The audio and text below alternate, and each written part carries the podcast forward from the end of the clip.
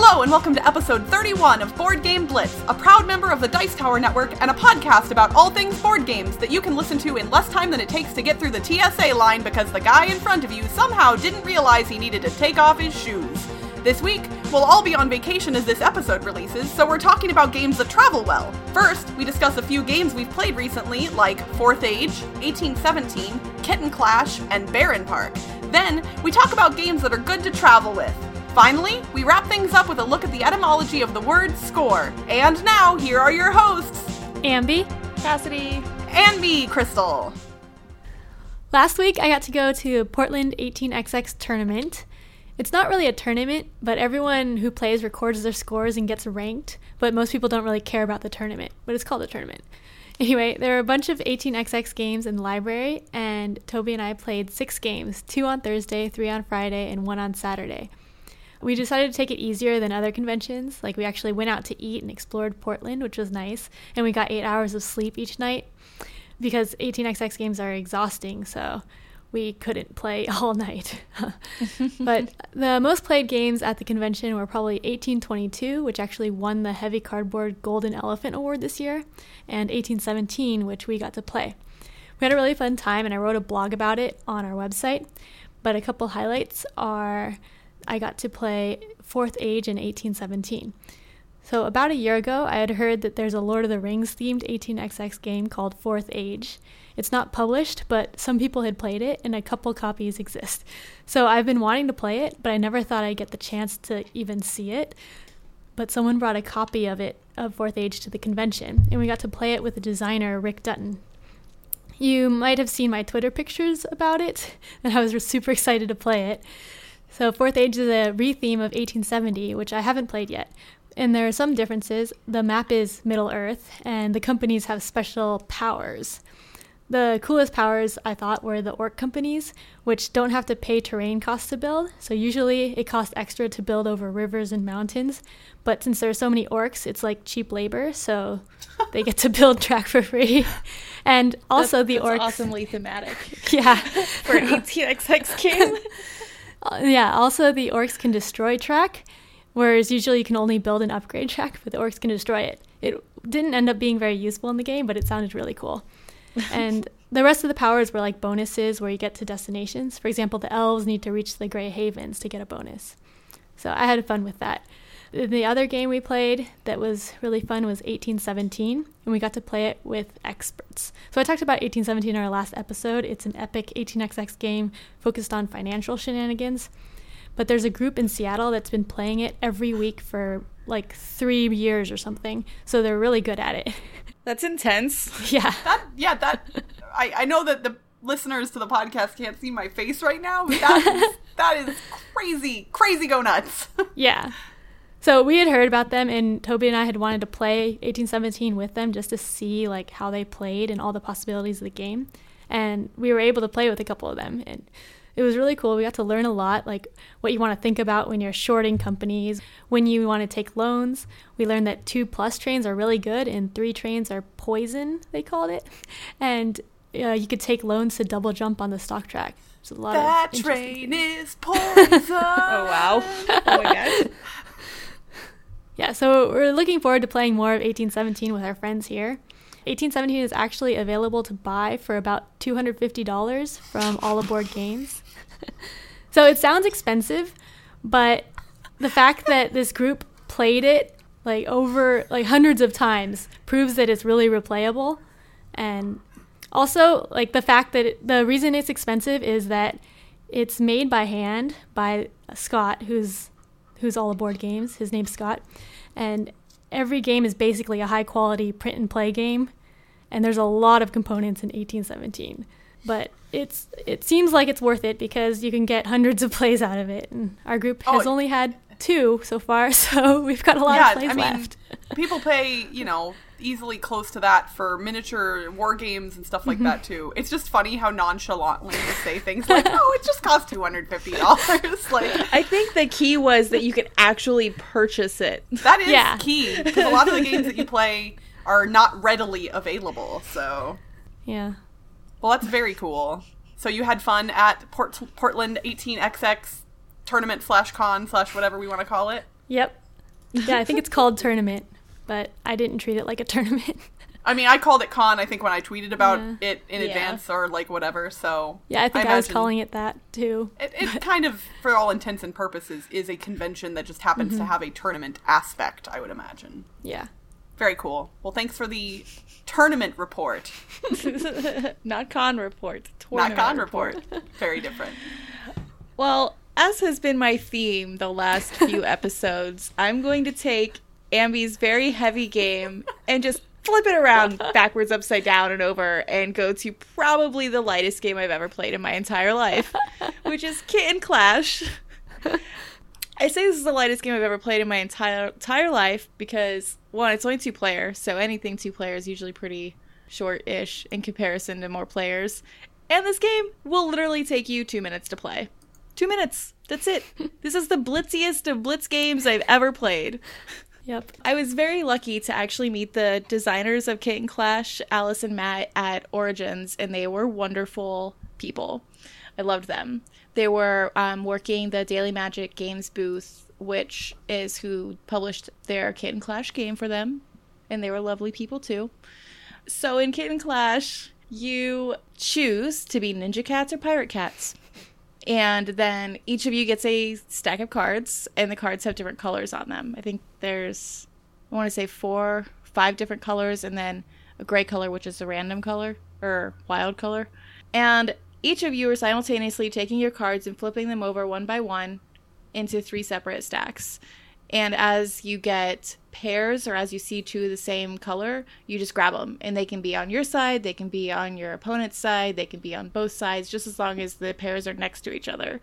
And then at the end of the game, you get score. You score for every two points for your opponent's card, and every one point for your card. So at the end of the game, whoever has most points wins. If it's a tie, you play again. And that's Kitten Clash. Two minutes. It's lovely. It's the best filler game I think I've seen. I actually got to break it out at my regular Wednesday night since I got there so early. And they were kind enough to give you a couple extra copies of the game to send to us. So, hooray! Yeah. Yes, they were lovely people.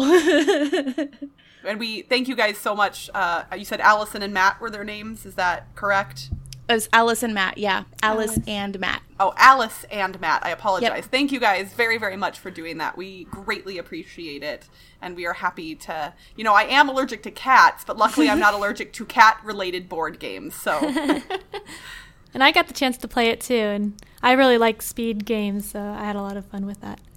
I don't generally enjoy speed games, but this one is over so fast that I'm like, all right, this is fine. I still haven't gotten to play it. I've been, un- I've been fortunately or unfortunately really busy testing my roll and write game design for the Gen Cant mm. contest, and by the time that this episode comes out, I will have submitted that design.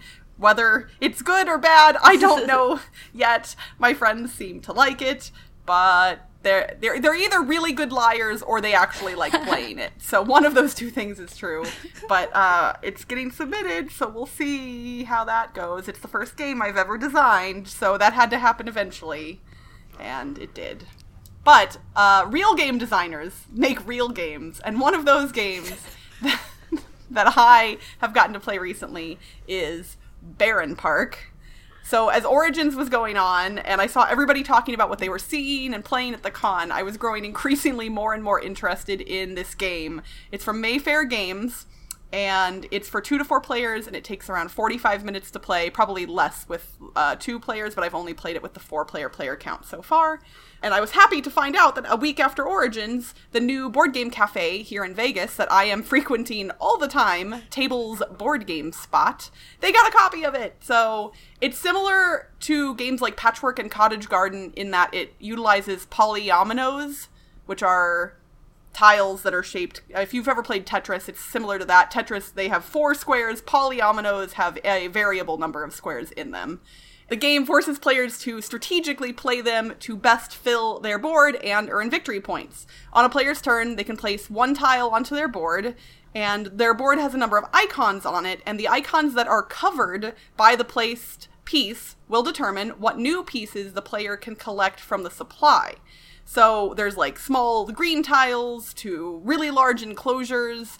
players have to carefully select which pieces they actually want to pick up because the smaller ones aren't really usually worth any victory points, but they'll help you fill in your board, whereas the big ones are harder to place, but they're usually worth more points. So balancing whether to take the small one to finish that one tile on your board, or to take a large tile, which will get you more points and possibly a bonus. It's a it's an enjoyable struggle, I much must say. So I enjoy patchwork, but I don't play a lot of two player games, so I don't really play it that often. I haven't played Cottage Garden, and truthfully, based on the descriptions that other people had given of it in the reviews, I wasn't really super digging it or into it. Like, I, I wasn't amped to play it, but I adore Bärenpark, And like many of the games that I tend to gush about here on the podcast, it's simple to learn, but it has interesting strategy within and those are the types of games that I really gravitate toward. I honestly think this game is going to blow up even more as the summer progresses. Like as people go to Dice Tower Con and Gen Con, if assuming Mayfair is getting a lot of copies of it out there, I would not be surprised if this game turns into something very big because it is a lot of fun. And Cassidy, I know you have gotten to play it too because you were at Origins. You were one of the people I was jealous of. So I'd be curious to hear your thoughts about it as well. I actually purchased it before I even had a chance to play. and that was almost immediately after I picked up my own copy of Cottage Garden. I don't know why I decided I needed both, but apparently I needed both in my life at that exact moment. I've played both now Cottage Garden and Bärenpark. I like both for slightly different reasons. Cottage Garden has a solo version written into the rules, and I like that. Bärenpark has amazing little toilet pieces that blow my mind. the toilet pieces are my favorite. Oh. they're they're useless except for to spill, fill that one little square. But they're oh man, as soon as I saw those I died. Toilets. I mean, people people got to do a business. theme park. You got to you got to you got to yeah. yeah.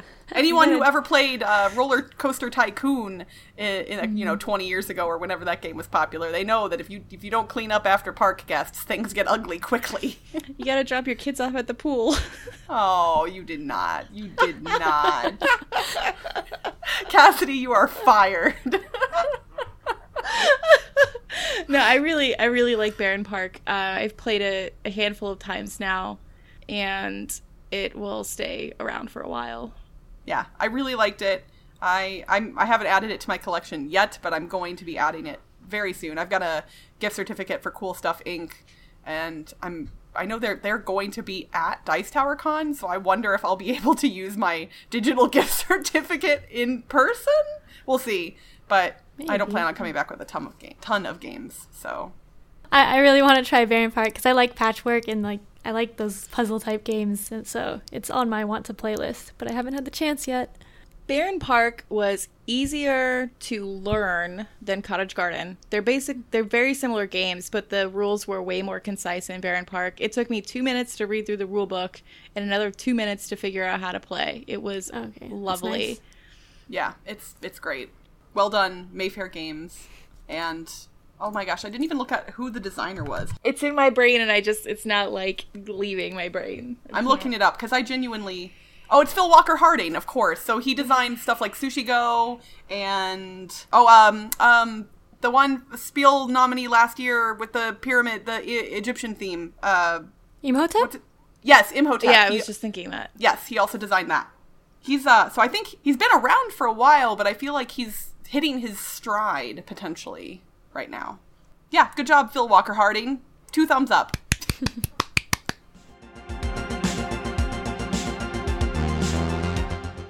so, the date of the uh, this episode's release is July 6th.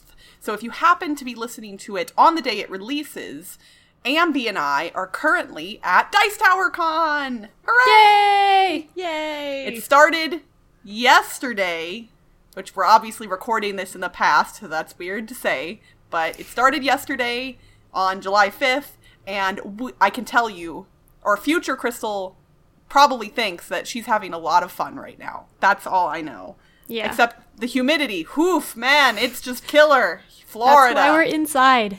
yeah, that's true.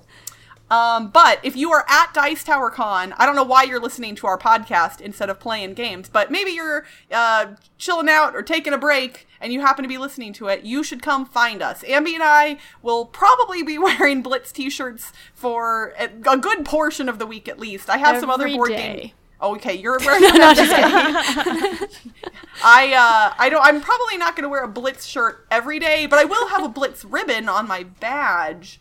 So you should come and find us and say hello because we would love to meet you if you are a listener of the show. So please, please, please come and do that. Maybe we can play a game together. No promises, obviously. Uh, yeah, but the reason that we picked the theme we did this week is since um, Ambi and I are going to be at Dice Tower Con and Cassidy is actually on vacation this week as well. We thought it would be a good time to talk about games that are good to play when traveling. And we've kind of had a similar discussion in the past. Our very first episode, way back in May of 2016, was actually about conventions, and we did talk a little bit about games that you can kind of play in line at a convention and stuff like that. But we wanted to more holistically talk about just games that are good for travel in general this time around. A lot of people travel over the summer, not just to board game conventions, but with family, vacations, other stuff like that. So let's uh, so what guys what are some good games to bring with you when you're traveling in general I think something that's good to bring when you're traveling is like small box games because they'll fit in your luggage or in whatever your pocket. So some games that we've talked about a lot on the podcast are Oink games. Oink games all come in the same little small box and they're all quite different games and all of them are very good. i usually i kind of describe the size of that box as like if you took two regular decks of playing cards and put them next to each other Oh, that's like about them. Yeah. yeah like that's about the size of an oink box like that's probably not perfect but it's a good representation i'd say Yeah. But if you want to talk about games that travel just based on size, then maybe we need to talk about how many Pack O Games games you can fit into an Oink Games box. oh yeah we got back to that thing we That's uh true. We know that the designer of the Pack O games is very proud of the fact that his are even smaller than mm-hmm. the Oink games. And the Pack O games games are great. There are a whole bunch of really good ones, both in the first line and the second line, and those are literally the size of a pack of gum. So yeah, if you're looking for something portable in that it won't take up space in your luggage, the, those are definitely two sets of games that are great go tos. And there's different types of games within both of those lines. So it's mm-hmm. not like, oh, I only like this type of game. Well, chances are one of the games in those lines would suffice because there's a whole bunch of different kinds. Everything from set collection to auctioning to social deduction, like a whole bunch of different genres, all in tiny boxes. And I actually, so something I've learned um, while traveling is that the game box itself doesn't always necessarily need to be tiny because it uh, something that a lot of board gamers uh, find when they buy games is often the box is far bigger than is necessary to hold the components. So what you what I will often do is I'll take a game that has a too big box and I'll shift, I'll take out any insert that exists, and I'll shift all the components over to one side, and then I will open up other game boxes and take the components from those games and put them all into one box. Like when I went to Kansas City to visit my family uh, back at the end of May, I think, I don't remember what the final total was, but I believe I fit seven or eight different games into the Sagrada box without the insert. And that's not there was one Oink game, but no Pack O game games. It was all like actual other games all in one box. So don't let the box size always hinder you as well because you can theoretically consolidate stuff Yeah. and that works too. Yeah, one of my friends does that with Ziploc bags. He has the gallon Ziploc bags, so he puts like a game in Ziploc bags, and then he has just a big bag of a bunch of games. So he doesn't even bring any box. That's cool. Just note that if you are uh, flying, the TSA will see a box full of stuff that they can't identify and will often pull Yes. you out of the line for just a brief moment to check it out. They're all, they've always been very kind to me when that has happened, and sometimes they're like, "Oh, that looks really neat." Like they, you know, it's not often that they're board gamers, but they're usually pretty kind. What I tend to do when I'm flying is if I'm traveling with a heavily packed box of board game components, I'll pull it out along with the laptop. I'll literally just put mm. it in its own bin so they can see what it is. Because I when they when you put it through the scanner in the bag, I feel like they get more you know like uh, shady about stuff. So I'm just like, nope, here's a board game. I guess that's good. Yeah, I always get stopped for card games. I think the the density's weird or something. They yeah. I don't have any uh, reference for flying with board games. well, if you were on an airplane and you had to bring some board games or you wanted to, what what do you think you would want to bring or what want to play? Honestly, I would probably just take my tablet cuz I have I think 15 board game iterations on my tablet, so to keep things simple and light, I, I would do that. And especially over the past couple of years, board game apps have really stepped up their game. There are a lot of really good implementations of board games in app versions now. Oh yeah, Friday just came out. I need to get that. I actually just downloaded the Mr. Jack Pocket app because it was on sale for 99 cents. I do not guarantee that it is still on sale when this episode releases. I don't think it will be, so apologies to anyone who hears that and gets excited. But I like Mr. Jack. I don't like Mr. Jack Pocket quite as much as Mr. Jack, but it's still fun. Uh, my husband and I have actually played Qwixx, the dice rolling roll and write game, on an airplane before, but mm. I was worried about like making other people mad with the dice rolling noise on the tray, so I put my sweater like flat onto the tray, and then we rolled dice onto that, so that way it kind of deadened the noise, and nobody was paying any attention to us. So, oh, that works. Yeah. Yeah, uh, I find it hard to play games on the tray a lot of times. Like so, sometimes some card games work, but then any game that takes up too much table space, it's kind of hard to play on an airplane tray. So I think the app idea is really good. So, let's say you're not flying. Let's say you're piling everybody into the car or the van or a VW bus and you're hitting the road to go on a road trip or to go camping what are some good games that you could play either in a car to kill time or we'll do that first. So like in a car if you want to kill time what could you play? I'm trying to think of something that just doesn't take up a lot of space because you're not going to have a lot of space in the car. True. I think it's also it's do you want to include the driver or not? Because i think passengers could more easily play a number of games. Whereas if you want to mm-hmm. include the driver, your options are more limited. But I did think of one. I think Spyfall would actually be pretty easy to do. Oh yeah, with, with everyone, and obviously that would potentially require everyone either being familiar with all of the possible locations or having a reference sheet, which the driver wouldn't be able to use a reference sheet because, yeah. you know, watching the road is important. But if they were already familiar, then I think Spyfall would be a great one for a car because all you're doing is asking each other questions. Yeah, that'd be good. Or like when uh, like 20 questions is not really a board game, but we normally do games like that, 20 questions, or uh, there's some other games that are similar to that. So I wonder if Insider would work.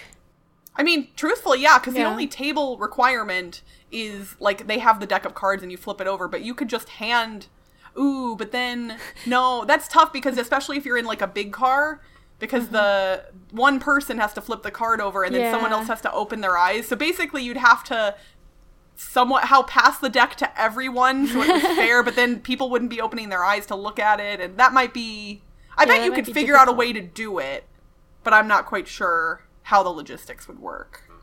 If you're willing to omit the driver from the fun, I think telestrations would actually be really fun in a car, especially mm. because if the road was bumpy, like the drawings might be a little bit less clean and polished than they typically are. So I think that would be pretty fun. And we actually in college we used to play like a non board game version of telestrations where you just write a sentence on a paper and then fold it over and then the next person draws the sentence and you keep folding it over. So instead of starting with the telestrations words or whatever, you can just start with a sentence that you make up and then you just need a piece of paper and pencils. Well, and technically, Telestrations is a re-implementation of a different game, if I recall, called Eat Poop You Cat. I believe that's the actual oh, name yeah, of I the think, game. Yeah. yeah, I believe that is correct. So I think that might be what we played, although we called it the paper game. So many different I mean, names. um, so let's say you got in the car, you drove somewhere, now you're at a campsite Uh, I know that I have heard a lot of people like to play Ultimate Werewolf around a campfire Yes. because it's spooky. Yeah, spooky theme. I used to well, I used to play Mafia, but it's basically the same thing. Right. Bananagrams. There you go. Always that- bananagrams. Also, uh, we can theoretically reference uh, people, have people go back to our episode that was about outdoor games, games that are good to play outside, and of course the episode number is escaping me, but our the lovely Ambi will probably be awesome and put a link to that episode in the show notes. oh, now I will. Okay. Do it, future Ambi. Future Yes, Ambi's fu- on it. hey, note to future Ambi, please put a link to the outdoor game episode in the show notes for those who want to get more information about games that are good to play outdoors. Oh, I just played Sagrada outside a couple weeks ago. Oh yeah, because there's not really. I mean, like you've got the cards, but once you get one little token on them, they're not going to blow away. So, oh, I love Sagrada so much. Though the table, it's one of those like iron ones that isn't a flat surface and has a bunch of little holes in it. So I had to take play mats outside to play on it because the dice were fa- would fall through the holes. Oh, yeah. Then they're cocked, and you can't tell what number they're on. Probably. All right. Well, so those are some games that you can play while traveling or on the road or in a plane or elsewhere. We would love to hear what your favorite games are to play when you are traveling. So hit us up on Twitter or our Board Game Geek Guild and let us know which games you like to play.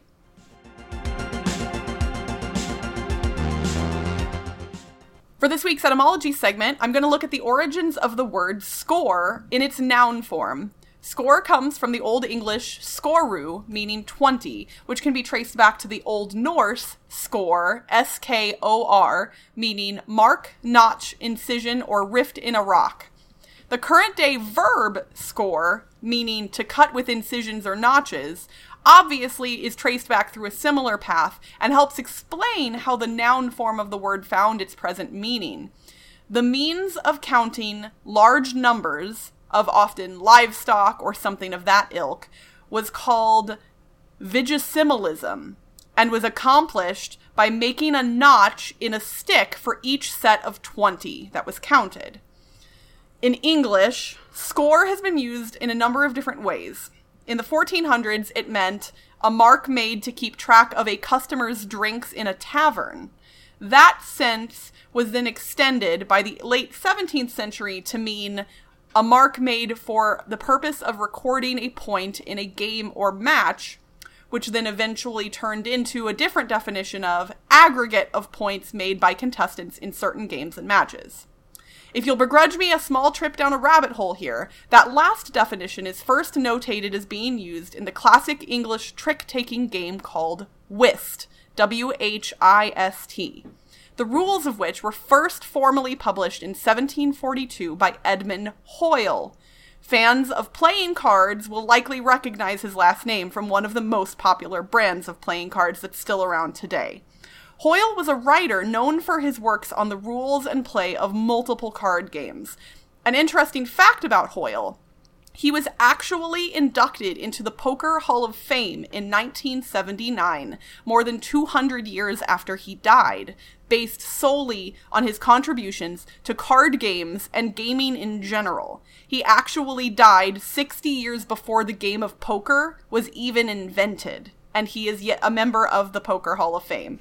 I found that really interesting. So I know I started talking about the etymology of score, but when I find related topics of interest, I may veer off track a bit during this segment from time to time. If you enjoy hearing that extra information, let me know. Or if you'd prefer that I stick to just the etymology only, let me know that too. I am playing around with this segment, and if I find interesting information that I think you guys would like, I'm going to give it to you. But obviously, if you just want word, history, and nothing else, I'd be happy to do that as well. So that was the etymology of score. And that's it for this week's Board Game Blitz. Visit our website, boardgameblitz.com, to get links to all our social media pages, including our Facebook, Twitter, Instagram, and Board Game Geek Guild. If you're enjoying the podcast and want to show us a little love, you can become a patron for as little as $1 a month. Just head to patreon.com slash boardgameblitz. Our patrons get a lot of benefits, including access to our private Slack channel where you can chat with us directly anytime, and we're ridiculous. Yeah, we Our are. theme song was composed by Andrew Morrow. Technical support provided by Toby Mao. Board Game Blitz is a proud member of the Dice Tower Network. Check out the other shows in the network by visiting dicetowernetwork.com. Until next time, vacation all I ever wanted. Vacation had to blitz away. Vacation don't want to game alone. Bye, everyone. Bye.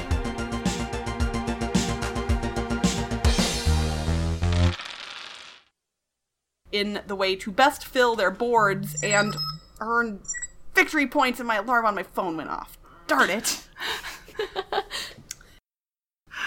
okay, let's move on. We're gonna have some good bloopers. That's we got. Yep, yep. Yeah, Ambi, you will not be struggling for bro- We have bloopers for for days. bloopers. I just said bloopers. I can't even say blooper without making another blooper. Kitten Clash, Bärenpark, and Mythos Hill. We didn't talk about that. That's nope, nope, no, no, no. I was wondering if you're gonna do that since you just said it. Yep.